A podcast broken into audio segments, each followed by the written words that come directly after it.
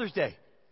Father's Day is, is just, it's one of those days where you can think back and you think of memories of when you were, you know, when kids were growing up. I have a story that I've shared before, but it's one of my favorite stories when it comes to, um, with my kids. And it's my oldest daughter, Jessica, who's now 22. And yes, I know I, you know, I had, I had her when I was six. So it's, it's pretty amazing.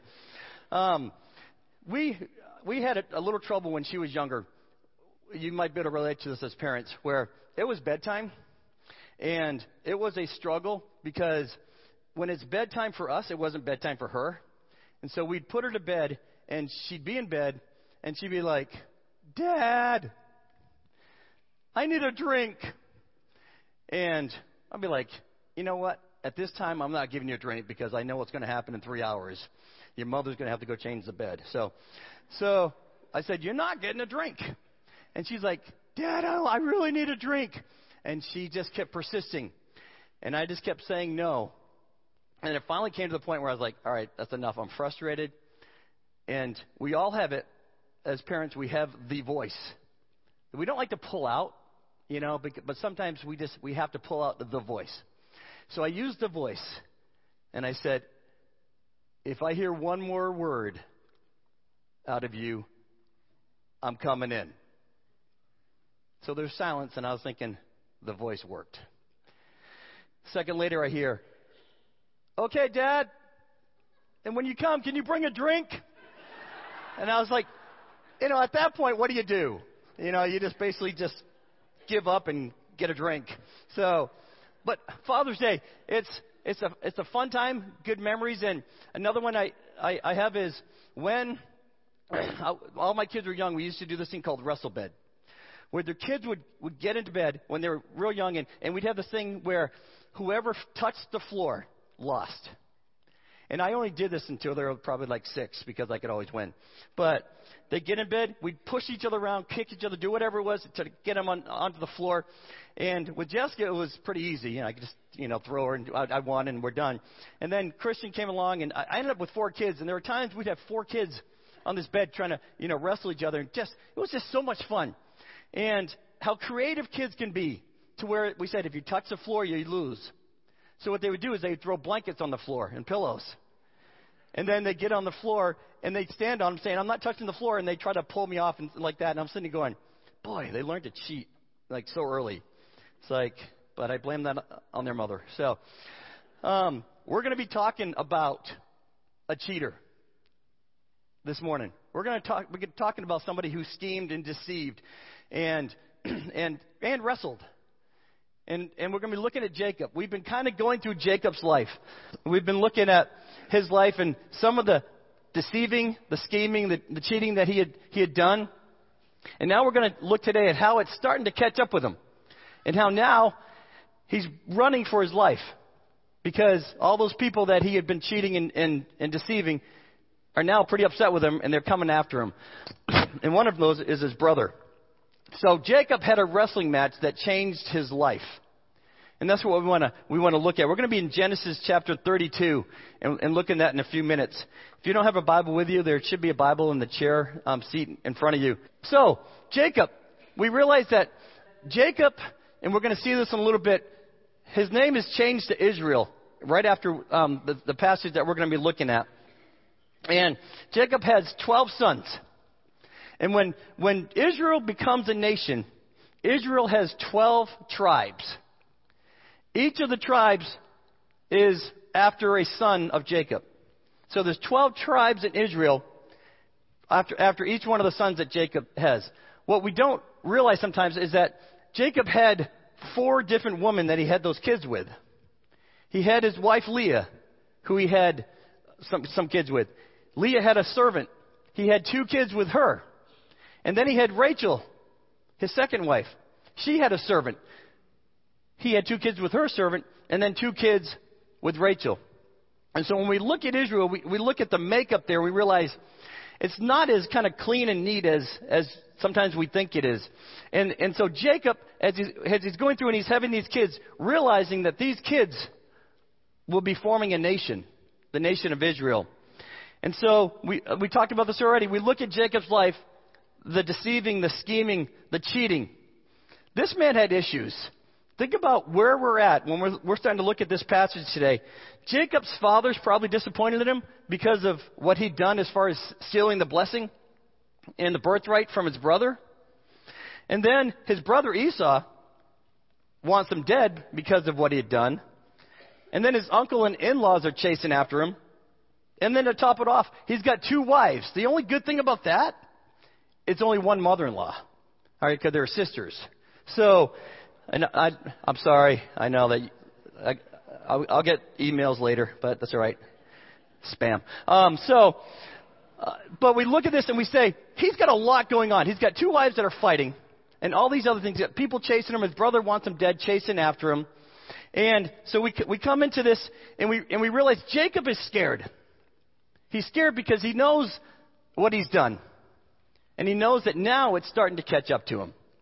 And so he starts wrestling with God, but he's been wrestling from the very beginning. If you know the story of Jacob and Esau, they were twins, and they were fighting in the womb.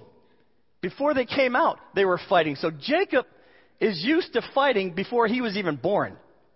So he learned to do this before he even came into the world. He's sitting there fighting in the womb with his brother. They come out, and it basically says that he's holding on to the heel of Esau. You know they're in there kind of fighting, fighting for position, trying to figure out who's going to come out first here. And he's holding on to the heel as, as Esau comes out. And so that's how it starts out. There was a, there was a wrestler back in, back in, um, the 80s. When I was, when I was in real young in the 70s, I had cousins that, that would watch wrestling on TV. But it wasn't the wrestling that we think of. I mean, this was like the fake wrestling. I know some of you are going to be like, wrestling's fake, but there is some wrestling that's actually fake. And you know they get up on the ropes and they and they'll they'll dive off and they'll do these things. Andre the Giant is out there, you know, and, and so my cousins love this stuff. They love to watch this stuff, and then they loved to practice this stuff, not realizing that it wasn't real. And so I would go over to the house and I would literally have to be looking around because they would come jumping off bunk beds or the roof or I'd walk by the barn and they'd become flying off a loft. And they were just nuts like this. But there was a guy they loved, and it was Jake the Snake, was a wrestler. And I thought that would be a great name for Jacob in the book of Genesis. Jake the snake, because you look at all the stuff he did, man, he was a snake. If you were close to him, he was probably going to take something from you. He was going to probably do something that was going to make you mad.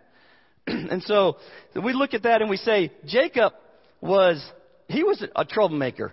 and, and again, his name kind of bears that out.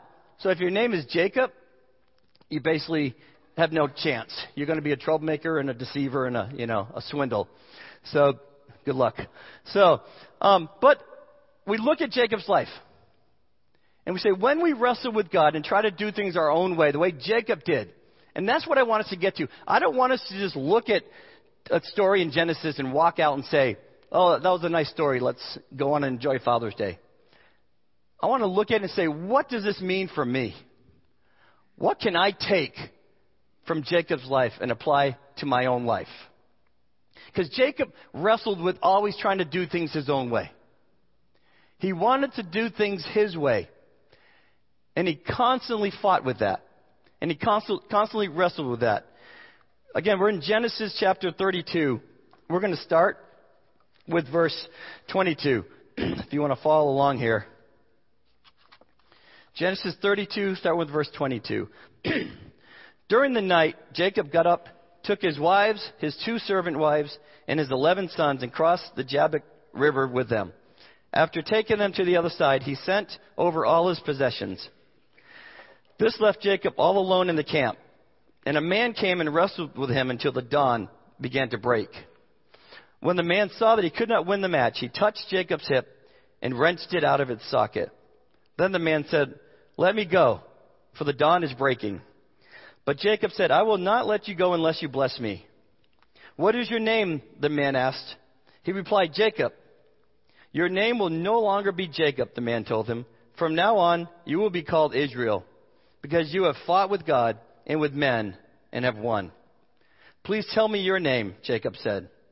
Why do you want to know my name? The man replied. And then he blessed Jacob there. Jacob called the place Peniel, which means face of God. For he said, I have seen God's face to face, yet my life has been spared. The sun was rising as Jacob left, and he was limping because of the injury to his hip. So we look at this, and Jacob is now all alone. He sent off his family, and the reason he did that is because his brother Esau is coming after him. And we're going to look at that in a second. But he's got 400 men that are coming to meet him. And Jacob's thinking, there's no way that's going to end up good. When I've got 400 men of Esau who I cheated out of everything that he deserved. And now they're coming, you know, to, to get me here.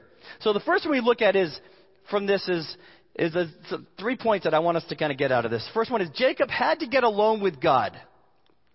Jacob had to get alone with God. So God had to get Jacob by himself. And we talked about this earlier when we talked about the mission trip. In our normal life, when we go day to day in our normal life, we get into a routine and we don't really start to even think. We just kind of do. And that's why just this past week, I was all messed up.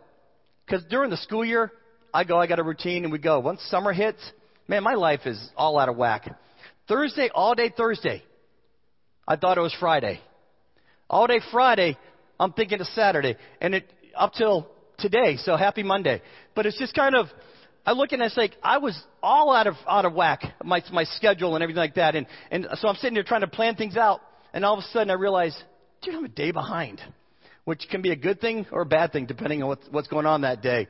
But that's what's happening is, is Jacob is so into kind of the busyness and the routine that he's not really thinking about what is it that God wants. What is it that God wants? So God says, I'm going to get you alone. And we look back in 1 Kings. 1 Kings, Elijah is in the same situation. He's running for his life because the queen is, is trying to kill him. So he's scared, he's running. He gets off by himself in a cave, and that's when he hears God's voice. Because he's been so busy running and doing so many things that God at times was whispering, and Elijah couldn't hear him. He gets to this cave, and God whispers, and Elijah realizes that God's there. And that's what Jacob had to do. Jacob had to get out of the busyness of his schedule, busyness of what was going on around him, the fear, and everything else. Get alone with God and hear what God wanted to say. And so, so Jacob is there now because when we're alone with God, that's when we get to be honest. when we're alone with God, we can find out who we really are and who God wants us to be. Because we can go through life and we can fool ourselves and we can fool those around us into thinking that we're pretty good. We can fool people into thinking that we've got it together and that God's going to be pleased with us because of how we're living our life. Because most times what we do is we compare ourselves to those walking beside us. And we say, yeah, you know what? I've done some pretty bad things. I've done some things that I know God isn't pleased with. But look at that person. I'm not like them. I mean, I'm bad, but I'm not as bad as them. And so we start to kind of think, I'm all right. But when we get alone with God, and it's just God and us, the only person that we compare ourselves to is God. And when we compare ourselves to God, we realize how, how far short we fall. When we compare ourselves to God's perfection, and God says, That's what I want from you. I don't want you to compare yourself to that person next to you. I want you to compare yourselves to me. Compare yourselves to Jesus Christ. And say, Am I okay? And if we're honest, we're going to say no. We're going to say, no, I don't match up. And that's what God wants us to do is have that conversation, get alone with God and say, I'm not perfect. But that's what God requires of me. And to have a relationship with God, to spend eternity with God, the Bible says you've got to be perfect. None of us in here are perfect. So that's why Christ came. He paid the ultimate sacrifice on the cross. And the Bible says that if we believe that He took our place, that He died on that cross for us, the Bible says that He covers us. He covers us with His perfectness. So when God looks down, He sees perfection. Not our perfection, because we're going to constantly, continually mess up. But He sees Christ's perfection wrapped around us. And we're accepted because of that. That's what the gospel, that's what the Bible is all about. Is understanding that Christ wants to wrap himself around you and I so that God accepts us. Jacob had to get to the point where he realized he wasn't perfect. His focus was on others. His focus was on other things, but it wasn't on God. We're going to look at some verses here. Genesis 28, 13, it says, At the top of the stairway stood the Lord, and he said, This is Jacob, I am, uh, to Jacob, I am the Lord, the God of your grandfather Abraham, and the God of your father Isaac. It starts out, I am the God of your grandfather and the God of your father. Then we go to Genesis 31. In fact, if the God of my father, Jacob says, had not been on my side, the God of Abraham and the fearsome God of Isaac. So again, the God of my grandfather, the God of my father. And we go to Genesis 32 9. Then Jacob prayed, O God of my grandfather Abraham and God of my father Isaac. Do you notice a common theme here? Who is God to Jacob? To Jacob, God is the God of his grandfather, the God of his father. You don't read where he's the God of Jacob. He's always the God of his grandfather or his father. And so Jacob comes to the point where he's, he's got to wrestle with that. He's got to wrestle with what is it that I do with God? Who is God to me? Because God, up to this point, has always been the God of his grandfather and the God of his father.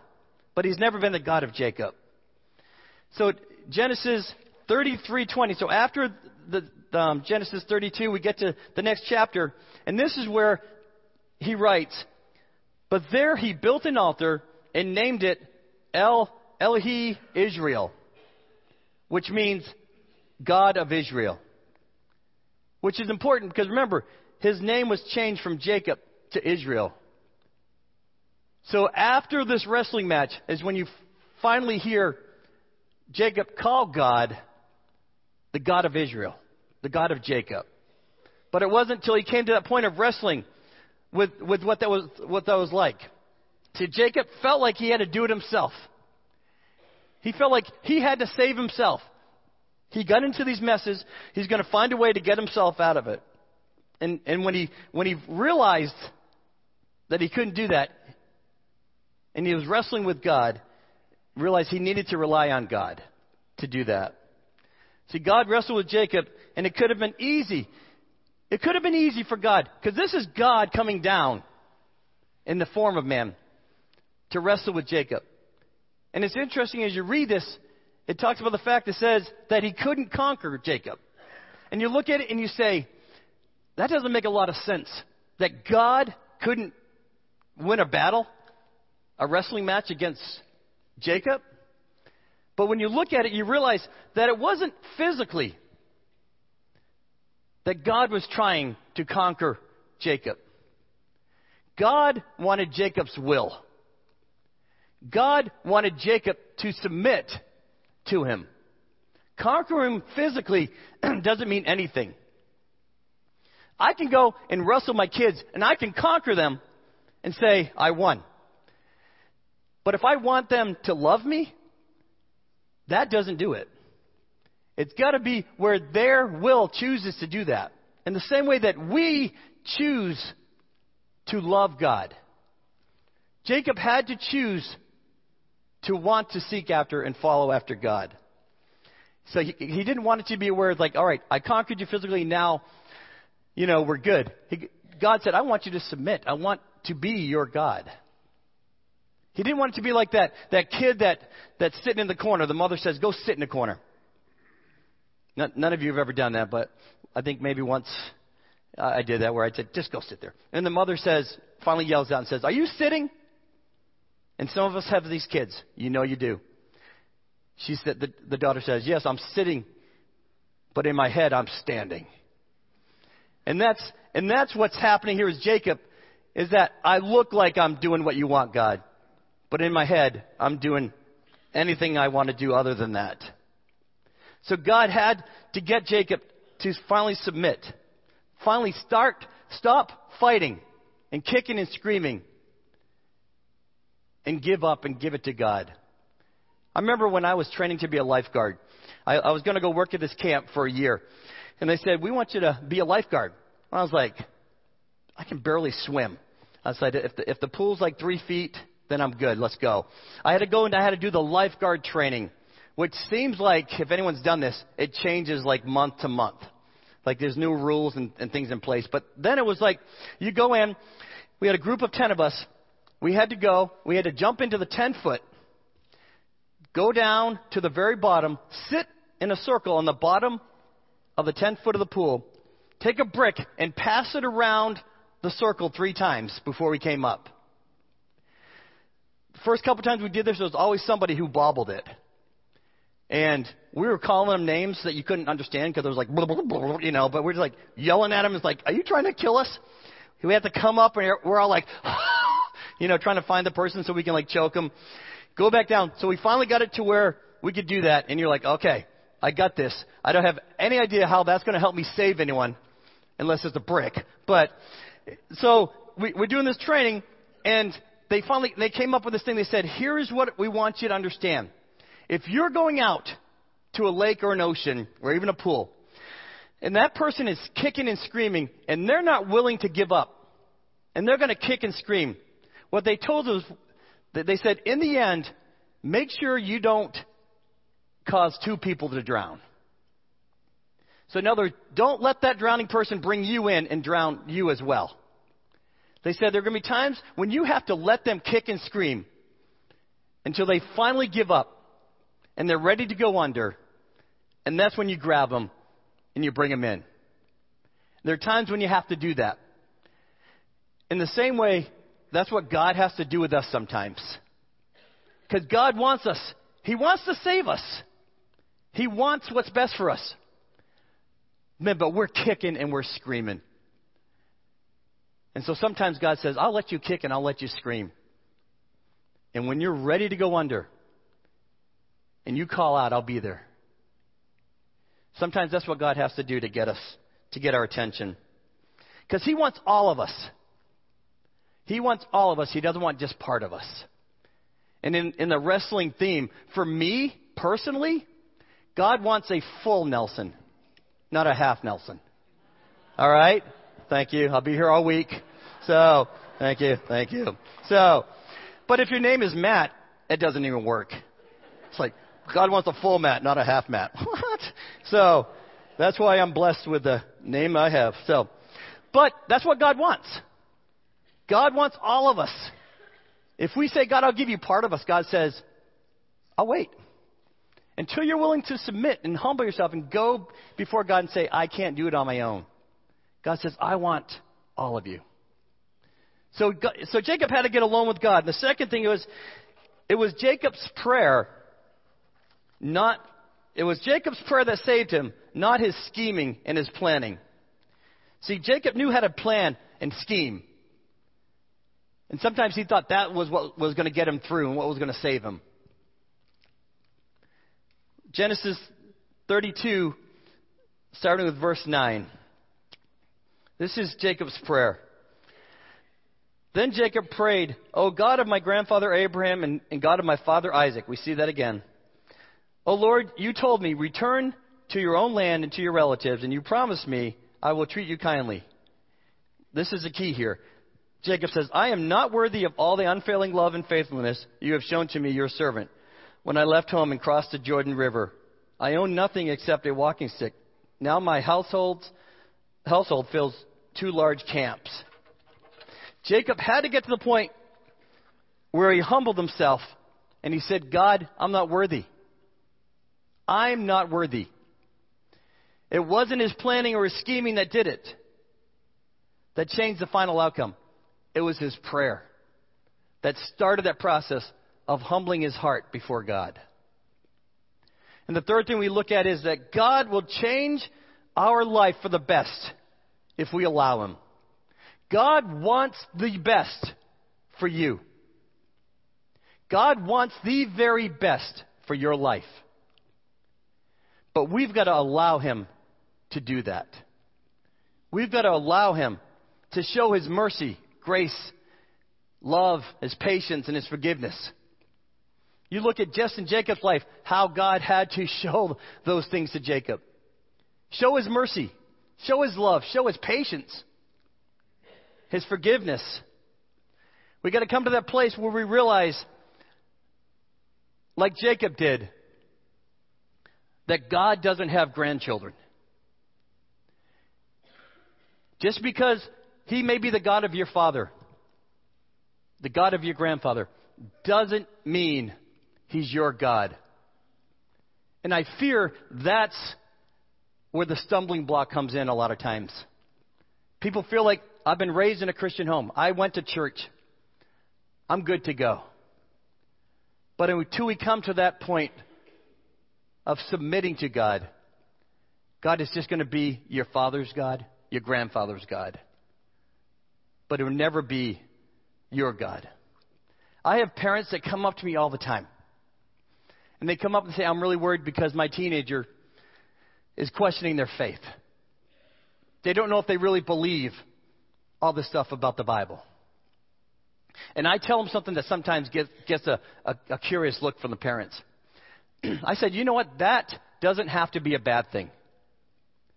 Because all of us at one point or another have or will wrestle with who God is.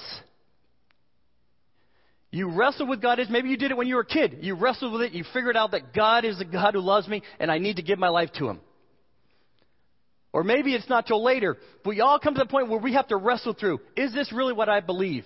As a teenager, a lot of times what happens is you wrestle with, this is what my parents believe, this is what my church believes, but I don't know if this is what I believe. I look at that as an encouraging sign. Because they're not just going to coast through and say, I'm just going to live off my parents' coattail. They're now trying to figure out, is this what I want for my life? And if they're doing it in high school, when they're under your roof, and you have the church to support you, what better place for them to wrestle with that? Because I've seen way too often. I've been in youth ministry over 30 years, working with teenagers. That's why I look like I do. And I got these twitches that just, I can't get rid of. But I've done this enough to where I see kids go through and it looks like they're super. They're doing great. I've had kids that I'm like, wow, you know what? You are set. You are going to do great things for God. I hear four years later that one of these girls that graduated ended up marrying a, she was 22 years old, ended up marrying a 45 year old guy and just, her life was a wreck. Just a mess. And I looked at it and said, How could that happen? She had never had to wrestle through what, who God was until she got out of high school. And when you start to wrestle, when you're in college, if your kids go off to college and they're, then they're going to start to wrestle with who God is, do you think the first call they're going to make is to, to the parents and say, hey, I need some help here? It could happen. And praise God if it does. But a lot of times, they'll run to a professor, they'll run to a friend, they'll run to someone else. And that's why you see so many kids messed up when they leave high school when it comes to their faith because they don't understand it. And the people they're asking don't understand it. So if they come to the point where they're wrestling with their faith and who God is, take that as a, as a chance to say, all right, God, let's do something here. Don't look at it as a terrible thing all the time. And Jacob had to do that. He had to wrestle with God. Who are you? Who are you really in my life? And once we've wrestled with God, when Jacob wrestled with God, the end of that, there's something pretty important that I want you to, to look at as we leave here. Something happened to Jacob at the end of those verses in Genesis 22, 32, sorry. It says, the sun was rising as Jacob left, and he was limping because of the injury to his hip. Remember, God touched his hip, and he knocked that out of socket. Jacob now walked around like this. So I got like plantar fasciitis and I've got a bone spur on my, my foot. So basically, I'm very spiritual because I got the limp that Jacob had. But we go through and he was limping because of that confrontation with God. My question for you is you leave here, will you leave here limping?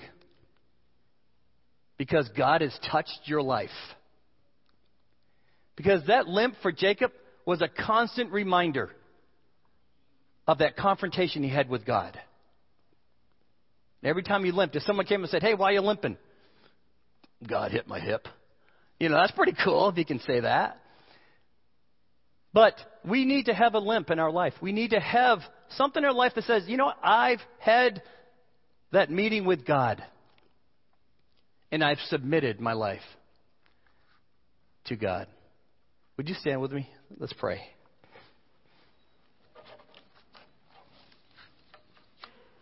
God, thank you so much for loving us.